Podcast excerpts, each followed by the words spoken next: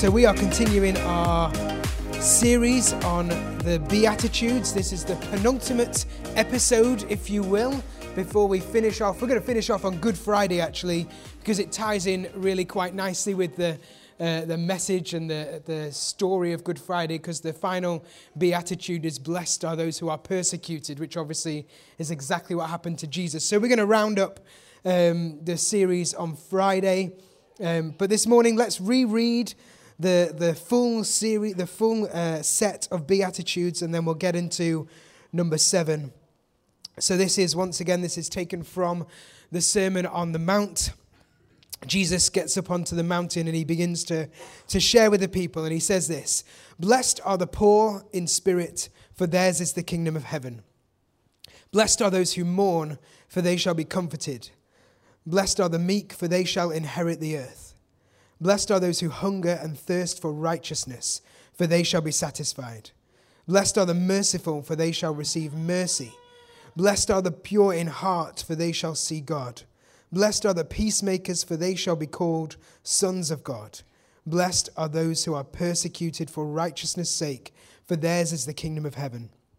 And blessed are you when others revile you and persecute you and utter all kinds of evil against you falsely on my account. Rejoice and be glad, for your reward is great in heaven. For so they persecuted the prophets who were before you.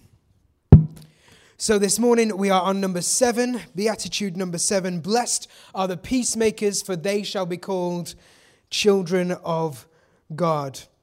And all of the Beatitudes, as we've said a number of times, begin with this word blessed, which means happy, but not in a kind of superficial sense, but it's that internal joy that lives within us through the power of the Holy Spirit that means that no matter what our circumstance or situation, we can have joy, we can have happiness. And there's such a poetic flow that goes on through these statements. As Joe spoke on last week, looking at blessed are the pure in heart, and as we conquer sin in our own lives, it's, it's then that we receive the inner peace, not in a new age sense, but in a true biblical sense. The peace of God, knowing that we are forgiven knowing that we are made holy, we become pure in heart, and it's then out of that that we can begin to bring peace into our world. And so this morning we're looking at that question of what does it look like? What does it mean to be a peacemaker?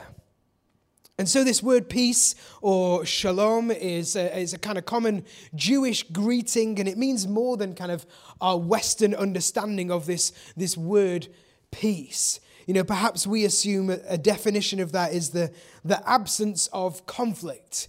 You know, we pray for peace in our world and, uh, and, and, peace in our families and peace in our homes, which is this, this idea, this theme of, you know, absence of conflict.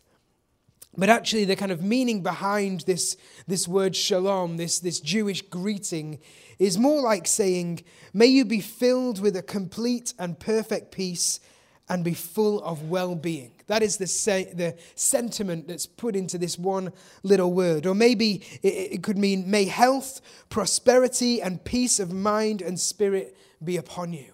It's quite a beautiful saying. Or maybe it's, may you have all the righteousness and goodness that God can give you. So when, when they kind of greet each other with this word shalom, it has such a, a depth and a richness of meaning behind it, which I just think is really powerful and really cool. And, and actually, when we use this word as a, as a verb to, to bring shalom or to, to make shalom, it, it literally means to, to make complete or to, to bring restoration. And we see that throughout scripture. We see that throughout the word of God. And, you know, the prophet Isaiah spoke of a future prince of peace who would bring a peace without end. And the, the birth of Jesus was the, the arrival of peace. He came to, to give peace, to bring peace uh, for us. And then his death, it made peace between a, a messed up humanity and our heavenly Father. He came to kind of make peace between us, restoring to wholeness the broken relationship between humanity and God. And the Apostle Paul said that Jesus is our peace. He said that Jesus was the whole, complete human that, that we are made to be, but fail to be. And so we're called to make peace. We're called to be peacemakers. And this, this kind of true meaning of peace, it's not the absence of conflict, but actually it's the presence of God. So it's not talking about absence of something, it's talking about the presence of something, and that something is God. And it's about taking what's broken and restoring it, making it whole once again, whether that's in our lives, whether that's in our relationships, or whether that's in our world. That's what bringing peace means. But the truth is that often the, the pursuit of peace when we chase after, when we try to bring peace, when we try to make peace, it often results in trouble. And I think that's what we're seeing in this. There's a seemingly contradicting verse to, you know, so Jesus is saying we are peacemakers. But then later on in the book of Matthew, Jesus says, Do not think that I have come to bring peace on earth. Well, that goes against what he's just said, doesn't it? Or that's seemingly what he, he's saying. Don't think that I have come to bring peace to earth. I have not come to bring peace, but a sword. And so when I read that, I was like, but you've just said that you have come to bring peace. And now you're saying, I have not. What is, how do you rationalize those two things? How do we, how do we make sense of those seemingly contradicting verses? And I think that actually the truth is, when we make a decision to follow Christ, when we accept Him as our Lord and Savior, and we begin to live out the call that He puts on our lives as His followers to become peacemakers, then conflict is sure to follow. That actually, when we bring peace into our world, conflict will follow because we begin to swim upstream. We no longer fit into the mold which the world kind of tries to put us into. When we claim Jesus as our Savior, when we follow His teachings, we don't fit in any longer into what's going on in this world because we've got different views, we've got different ethics, we've got different morals. And I think that's what Jesus is saying here when he says that I have not come to bring peace, but to bring a sword. Because if true peace is taking what's broken and restoring it to wholeness, that is talking about bringing truth. And we've talked a lot, haven't we, about you know this, this idea in the world at the minute of, well, I'm living out my truth. And that might be different to your truth, but it's okay for I'm living my truth. But we're not talking as, as followers of Christ. It's no longer a case of my truth and your truth, but the truth. The truth that is founded on the Word of God. And actually, when we bring the truth, and that is why it describes the Bible as a, a two edged sword, because when we bring the truth into the world, it can cause people to get hurt. It can cause people to, to get upset. It can cause people to get angry and anxious. And that is why I believe this verse says, I've not come to bring peace. Because actually, when we bring peace in the word of truth, it can result in conflict. Does that make some sense this morning? Because actually, when we speak in truth, it can begin to ruffle some feathers. It can begin to shake people up. It can begin to bring a little bit of aggravation, and that kind of brings out conflict. Mike Pilavachi, he said, conflict is the inevitable result of Jesus coming to us. And if we're worthy of him, we must love him best and put him first because that's how he loves us. So when we begin to follow Jesus, conflict is inevitable. It's not something that we seek, it's not something that we go after, but I believe that it is sure to follow when we bring peace into the world. Now, many of you know that I have zero interest in football.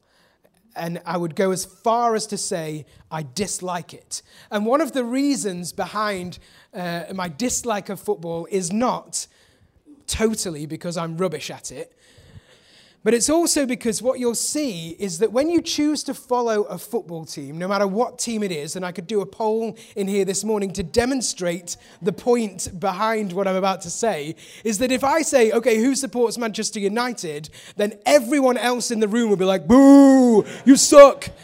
And that is just the truth of following football because when you follow one team, there will be sure to be a whole bunch of other people that have opinions about you because of that decision.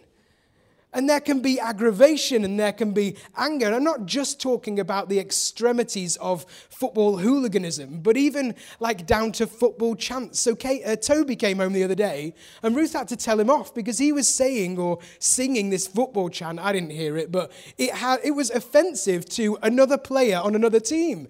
And so Ruth was like, You can't say that. That is not kind. That is not how Jesus would live. And so we find that, don't we, in, in sport, that actually, if you follow one team, that then there's this animosity that's seemingly just innate within us. Okay, I am this, I am part of this tribe, and therefore I must hate everyone else. Like, what is that?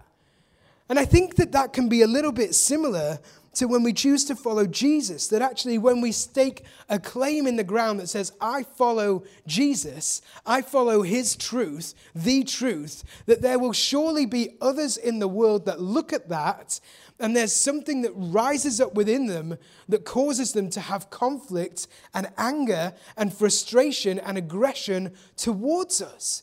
It's an inevitability that conflict will come when we follow Jesus. And I believe that it's uh, kind of exacerbated when we bring truth into the world. Because when we bring the truth of the Word of God, particularly around contentious issues in the culture and society we live in, when we put our heads above the parapet and say, This is what I stand for, this is what I believe is the truth of God, people begin to get upset people begin to feel challenged. In Hebrews 12, verse 14, it says, Make every effort to live in peace with everyone and to be holy. Without holiness, no one will see the Lord. In Romans 12, 18 to 19, it says, If it is possible, as far as it depends on you, live at peace with everyone. Do not take revenge, my dear friends, but leave room for God's wrath. I just love how gracious God is. I absolutely love it. You know, when it comes to the call on our lives to share the good news of Jesus, we read the teaching in the Bible that says we are called to tell people about Jesus, but whether they hear it or not is not up to us. And so the pressure, the weight of that is lifted. We're called to sow the seeds, but He waters it. And it's the same with this idea of bringing peace. Because God says, Jesus says, we're called to be peacemakers, but He says in these verses, make every effort, do your best, do what you can. And He says, if it is possible, as far as it depends on you. But we can only go so far on our own, can't we? But I think that what I'm hearing in these verses is actually that the, the pressure and the weight of bringing peace into the world is lifted off us. We just need to live in peace. We just need to bring peace. But whether that, whether that uh, kind of materializes in the situation isn't on us. We just need to do our best. We just need to be walking towards this idea of peace. And whether it happens or not is not up to us. Because there's, it takes two sides to, to have peace, doesn't it? It takes both sets of people, both tribes, both groups to, to be at peace. But as long as we do what we can do, the rest is up to God. He just says, as far as it is that you can do, do your best to bring peace. And peace both means and involves reconciliation. And we've, we've talked a bit about reconciliation already in this series. But those two things, peace and reconciliation, they go hand in hand. And, um, you know, we talked about it when we looked at the theme of mercy, particularly, that Jesus came to bring reconciliation. And Paul writes in 2 Corinthians, he says, All this is from God, who through Christ reconciled us to himself and gave us the ministry of reconciliation. That is, in Christ God, in Christ, God reconciled the world to himself, not counting their trespasses against them and entrusting to us the message of reconciliation. And so, twice here in this short verse, Paul is saying to us that God reconciled us to him and we need to bring reconciliation. He doesn't just say it once, he says it twice. So, We've got to sit up and listen to what's being said here. We follow what he did first. Who he is, we become by his Spirit. And so we're called to be peacemakers. We're called to be peacemakers, not peacekeepers, but peacemakers. And so I just want to look this morning at three things that, that a peacemaker is. Are you with me? Good.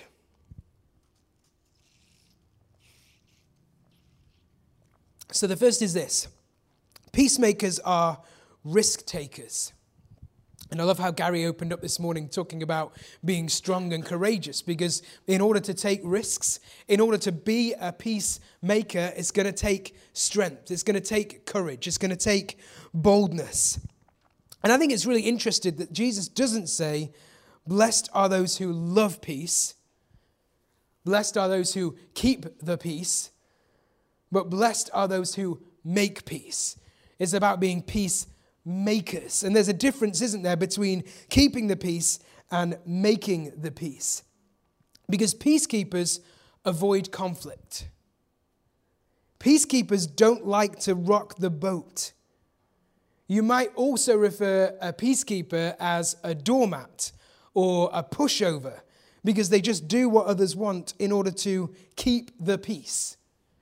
Peacekeepers stay silent in order to avoid upsetting anyone.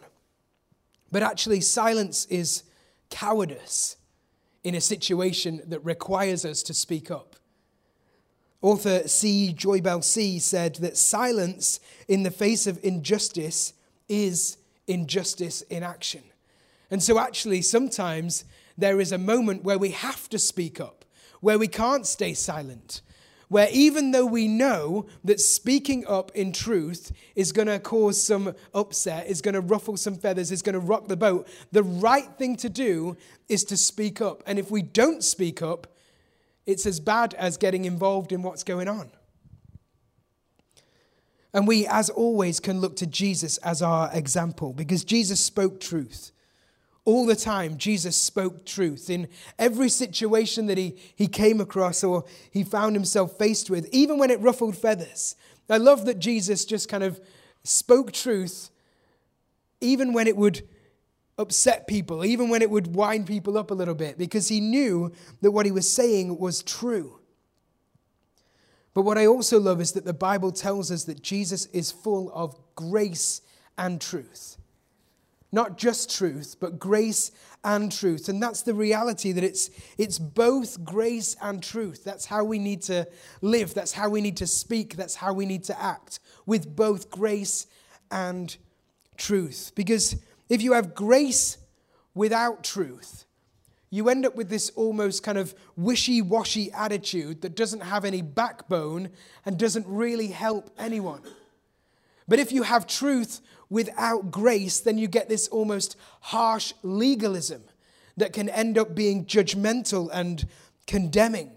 But what we see through the life and ministry of Jesus is this beautiful picture of grace and truth going hand in hand and, and working together in perfect unity so that he can speak out truth even when it's going to go against the culture and the society, that he can live out truth even when it might ruffle some feathers, but he does it in such a way that is born out of a place of love and out of a place of grace.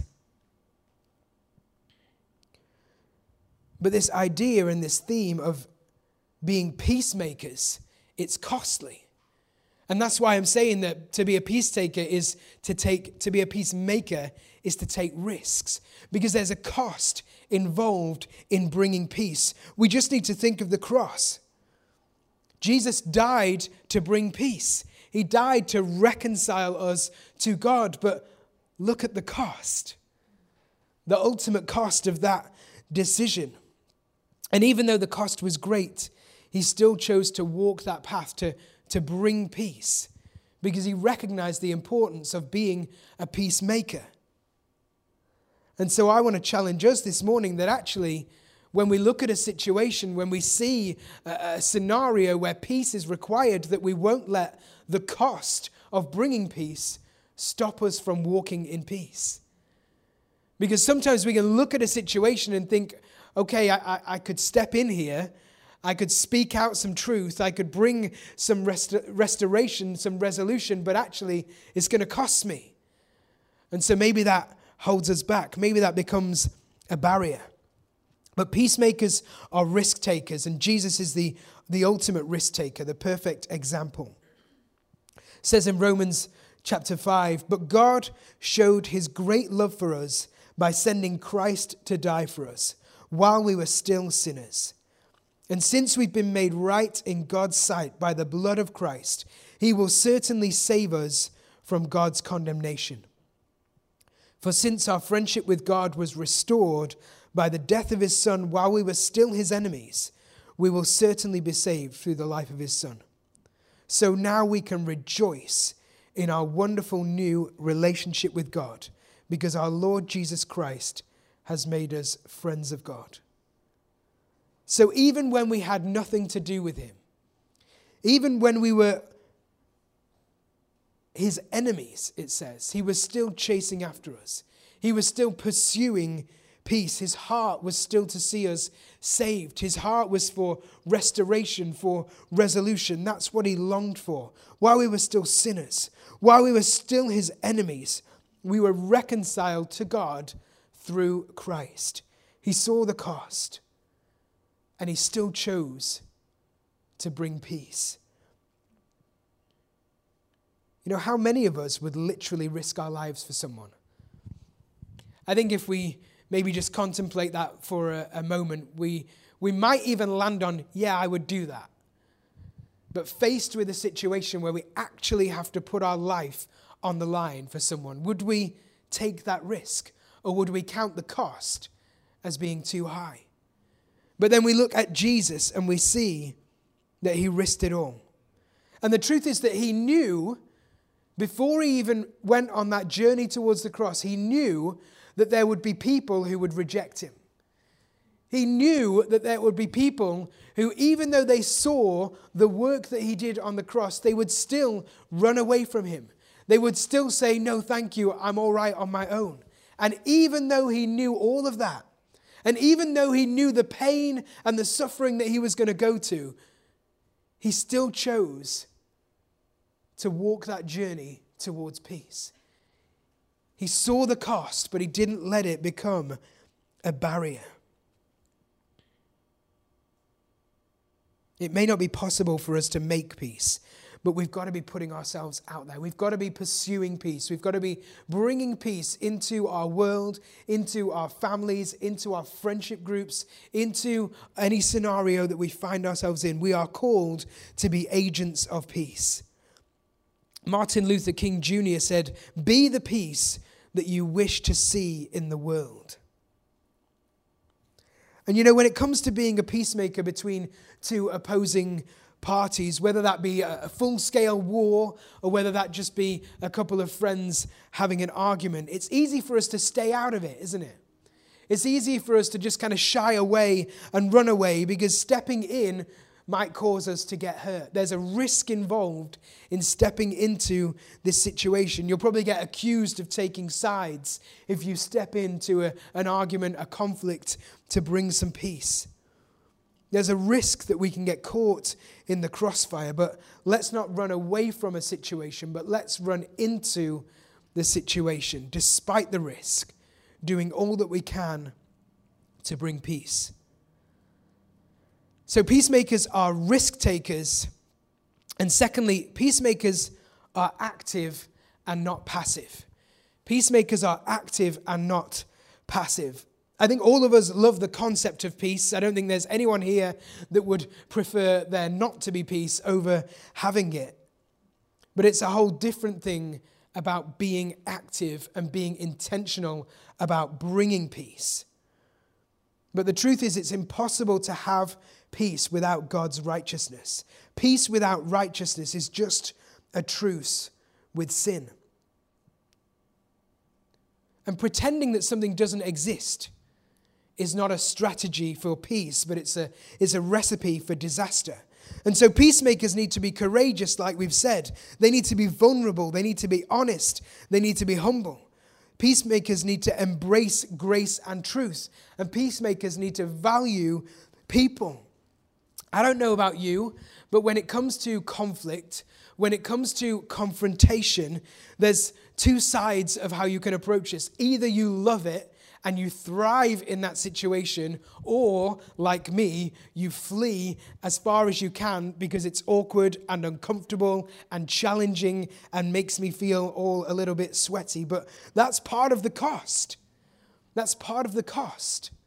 That when we see conflict, when we see difficulties, that we can bring peace into a situation despite the fact that it might be challenging for us. Because it's far easier for us to ignore what's going on, to run away and hide, rather than to have those tough conversations, rather than to confront someone with the truth. But the reality is that if we put our heads in the sand, there will be no restoration, there will be no resolution, there will be no peace. And actually, when we choose to do that, that's choosing short term peace instead of true reconciliation. It's putting off temporary hurt, but it'll end up causing long term harm.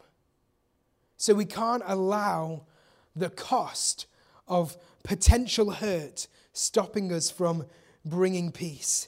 Because if we care about a relationship and it's important to us, then we've got to face these things. We've got to go to that person and say, I'm sorry when we've messed up. We've got to be humble enough to acknowledge when we've made mistakes and to go and say that we're sorry rather than just saying nothing at all and hoping that it'll be forgotten about in a few days or weeks.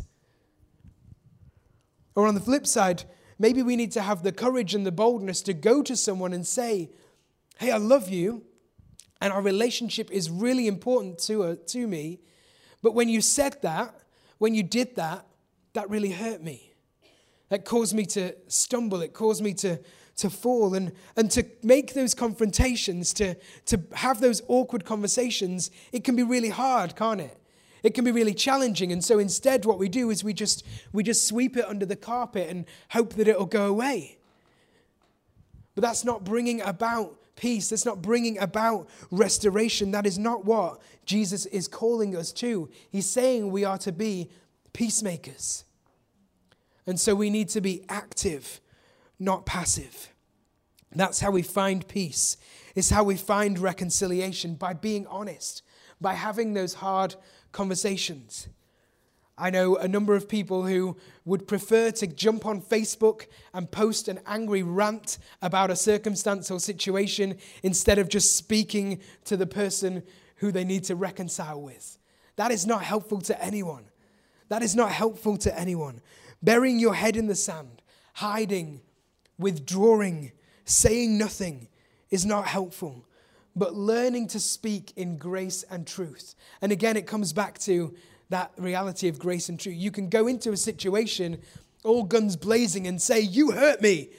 I'm really angry with you.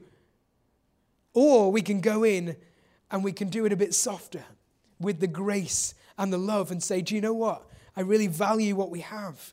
And I don't want to lose it. I don't want to miss out on anything because of this conflict. So let's just talk about it. Let's just resolve this a little bit. So, I mentioned as part of our vision um, that this year we're going to be running a marriage course, and we've got some dates in that we'll share with you um, next week or the week after. Um, but Ruth and I are piloting this marriage course so that, you know, it's right that we go through it so that we can then bring you guys with us on this journey. And um, it was, it, I mean, God's funny, isn't he? So I'm writing this preach and talking about conflict and, and all this kind of stuff in relationships. And, and the session that we did on Friday night was about communication. And, uh, and there's this really awkward, uh, I'm not trying to put you off coming to it, it's actually really beneficial. But there's, there's this exercise that they ask you to do, which is it's like reflective listening. And it's, it's a really odd concept and so, but it comes out of this truth of, of bringing grace and truth to a relationship that you value so that you can, you can break through stuff rather than just sweeping it under the carpet. Because, I mean, I'm preaching to myself here, you know, maybe someone else is getting it, but this is for me. But I'm the kind of person that if there's conflict in our marriage, um, without wanting to share too much, if there's conflict in our marriage, then I would, I mean, there's that saying, isn't there? Happy wife, happy life. That is nonsense. Because, you know, not saying stuff to keep your wife or your husband happy isn't helpful in the long run. That's what we've talked about, the short, avoiding short term hurts. But so there's this exercise in the marriage course where you sit down and they say, it's, it's very funny. So, the couple who are leading it, they say, We're going to have a conversation. We've not prepared this. We're going to talk about something that is causing us some upset in our marriage. And the kind of pattern is I share my frustrations with you. And then you essentially repeat them back to me without sharing your opinion, without adding anything to it. You just reflect it back so that you know and acknowledge that you've heard what the other person is saying. And so the lady shares her frustration, and then the husband echoes it back. He doesn't add anything into it, he just echoes it back and then says, Is there anything else that you want to share on that matter? Uh, what's the most important thing about what it is that you're saying? And they do this back and forth, and they literally just reflect back what has been said without sharing any opinions. And who would find that challenging? And then they say, Okay, we've done it, now you do it. And so we're sitting there in our lounge on Friday, and, and I'm sharing this frustration with Ruth, and she's not allowed to say anything back to me. She's just got to echo back what it is that she's hearing me saying. it's quite an unusual situation to be in. But the reality is that uh, I think in many relationships, we can have conflicts and we can have frustrations and we can have feelings and emotions that we'd rather not air or talk about with the other person for fear of rocking the boat, for fear of causing conflict, for fear of, of there being any anger or frustration. And so instead, we sweep it under the carpet. We say nothing because that will just keep the peace in our relationship. But we're not called to be peacekeepers. We're called to be peacemakers. And so, actually, having those awkward conversations and it's not just for relationships, it can be in business as well, where you need to sit down with a colleague or an employee and say, Look, what you're doing is not right, it's not helpful, we need to work through this. And those conversations are really awkward to have, but actually, when you get through the awkwardness, when you get through the challenge and the pain of having those conversations, out of that will come resolution. Out of that will flow peace. So we are called to be peacemakers, not peacekeepers. And that requires us to be active, not passive. We cannot just sit back, say nothing, hope it'll go away. We've got to step into the crossfire, put our heads above the parapet, take that risk in order to bring peace. And third and finally, peacemakers resemble their father. And this is where the result comes in this beatitude because Jesus says, Blessed are the peacemakers. Why? For they shall be called sons of God. They shall be called children of God. Our Heavenly Father is a peacemaker. We've already said it. He chose to send His Son to earth to die for us, to bring peace on earth. And we, as followers of Christ, as children of God, should look just like him. We should be doing everything that we can to bring peace. And the good thing about Jesus is that he only did what he saw his Father doing. And we too should only be doing what we see our Father doing. We should look like, we should act like, we should speak like, we should love like our Heavenly Father. We're never more like God than when we take the wholeness and completeness that we have into a world that desperately needs it. This world is broken. This world is hurting. This world is living in my truth. And so we need to look like our Heavenly Father by bringing peace, no matter what the cost, by bringing peace, no matter how much it might hurt us. In 2 Corinthians chapter 13, and I'm ending here it says, finally, believers, rejoice. Be made complete. Be what you should be. Be comforted. Be like minded. Live in peace. Enjoy the spiritual well being experienced by believers who walk closely with God, who look like, who resemble their Father. And the God of love and peace, the source of loving kindness, will be with you. We're to be made complete. We're to become all that we can be in Christ and through Christ. We are to bring peace. We are to live peace. We are to make peace. And in doing that, we will look like the God of peace. When we live out this principle of being peacemakers in our world, we will look like, we will resemble our heavenly father. And ultimately that's what this this journey is about that you know we come to church on a sunday and we listen to whatever it is that's being said. It's because we're trying to make ourselves more and more like christ so that we can bring his love into this world so that we can bring his grace into this world so that we can bring his peace into this world. Blessed are the peacemakers because they shall be called children of god why don't we pray? So, Father God, we just thank you for that once again, that perfect example that you set through the person of Jesus. I pray that we never forget to look at the life and the ministry of Jesus. That we never stop doing all that we can to look like and be like you. I pray that our lives would reflect the beauty and the grace of our Heavenly Father. I pray that even what's been spoken this morning would challenge us and, and maybe uh, encourage us to make some changes within our own lives that will bring us closer to that Christ like vision.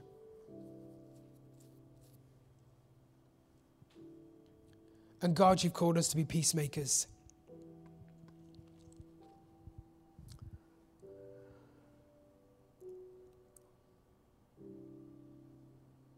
Pray that you would fill us with the courage and the boldness to bring peace. I pray that you would fill us with the authority to stand on your word, on the truth of your word, and to speak peace. Even when there's a cost, even when it might hurt us, even though we might lose friends that God, we would stand firm on the truth of your word and bring peace. That idea of reconciling what is broken into wholeness. It's not about keeping peace, it's about making peace. So, maybe just while we're all in this attitude of prayer, I just want to pray for a few groups of people. And so, Maybe this morning, as I've been speaking about the theme of peace, that you're feeling in a place personally of restlessness, restlessness. That actually, on a personal level, not in relationships around you, but just in your own spirit, you're not feeling at peace. And so I want to pray for you in a minute. And then I think there's some in the room where you're in a situation, whether that's in your relationship with your spouse or with people in your family or really close friends where there's unrest and what you need is peace. So I want to pray for you as well. And then finally, I want to pray for, um, for people who recognize situations in their world but need an extra helping of courage to speak peace into those situations. And so I'm just going to ask you, uh, I'm going to go through the list again and ask you to raise your hands just so I can see who I'm praying for. No one's looking. Um, it's just for me so I can be praying for you. So if you're in the first category where you're feeling personally restless and you need peace, you just throw your hand up right now so I can pray for you. Thank you, thank you, thank you. Okay. Father God, for those people who have put their hand up right now, I just pray that you will bring a sense of peace. That Holy Spirit, you would just pour into their lives right now, even as I'm saying these words, that you would bring your perfect peace, that peace that passes all understanding. God, I pray that they would feel your spirit moving in their bodies right now that you would bring peace. that you would rid them of that feeling of unrest, of anxiety, of frustration, and you would just bring your perfect peace in Jesus' name. And if you find yourselves in the second category where you need peace in a relationship, why don't you throw your hands up? Thank you.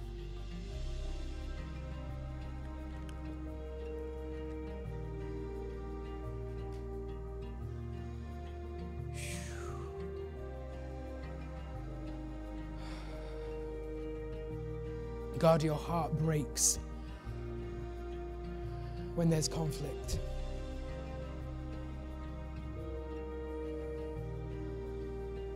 That's not your plan, that's not your will, that's not your design. And so I just pray for those people right now in this room who are struggling with conflict, who are struggling with frustrations in these relationships. God, would you, would you grant them the courage to have those hard conversations, but to speak them in grace and truth? That there wouldn't be the condemnation and judgment that comes from just bringing truth. That there wouldn't be the passivity that comes from having grace, but that you would take those two hand in hand and bring them into these relationships right now. That even throughout this week, we would hear testimonies of restoration because you are bringing peace.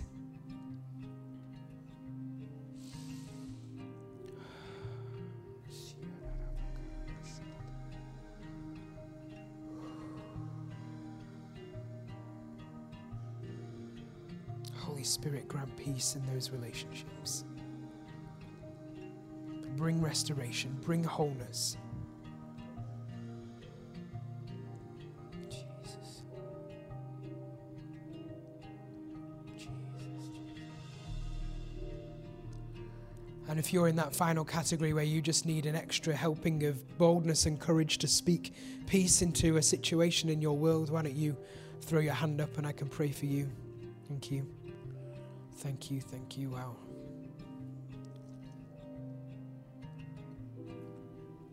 God, I thank you that you are our portion. You are our provision. You have everything that we need. And so, right now, I pray for an extra helping of boldness, an extra helping of courage.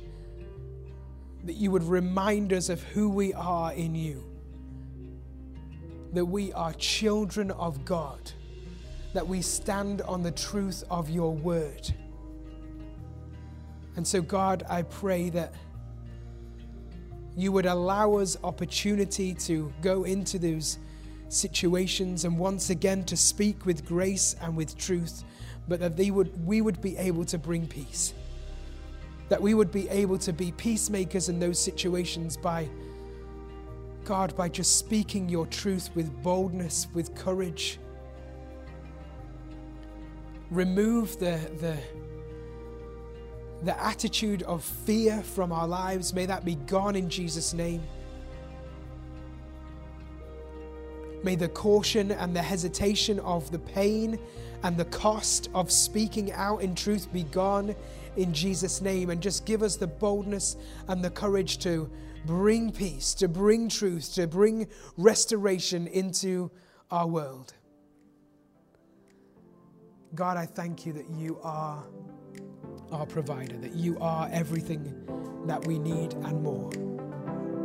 In Jesus' name.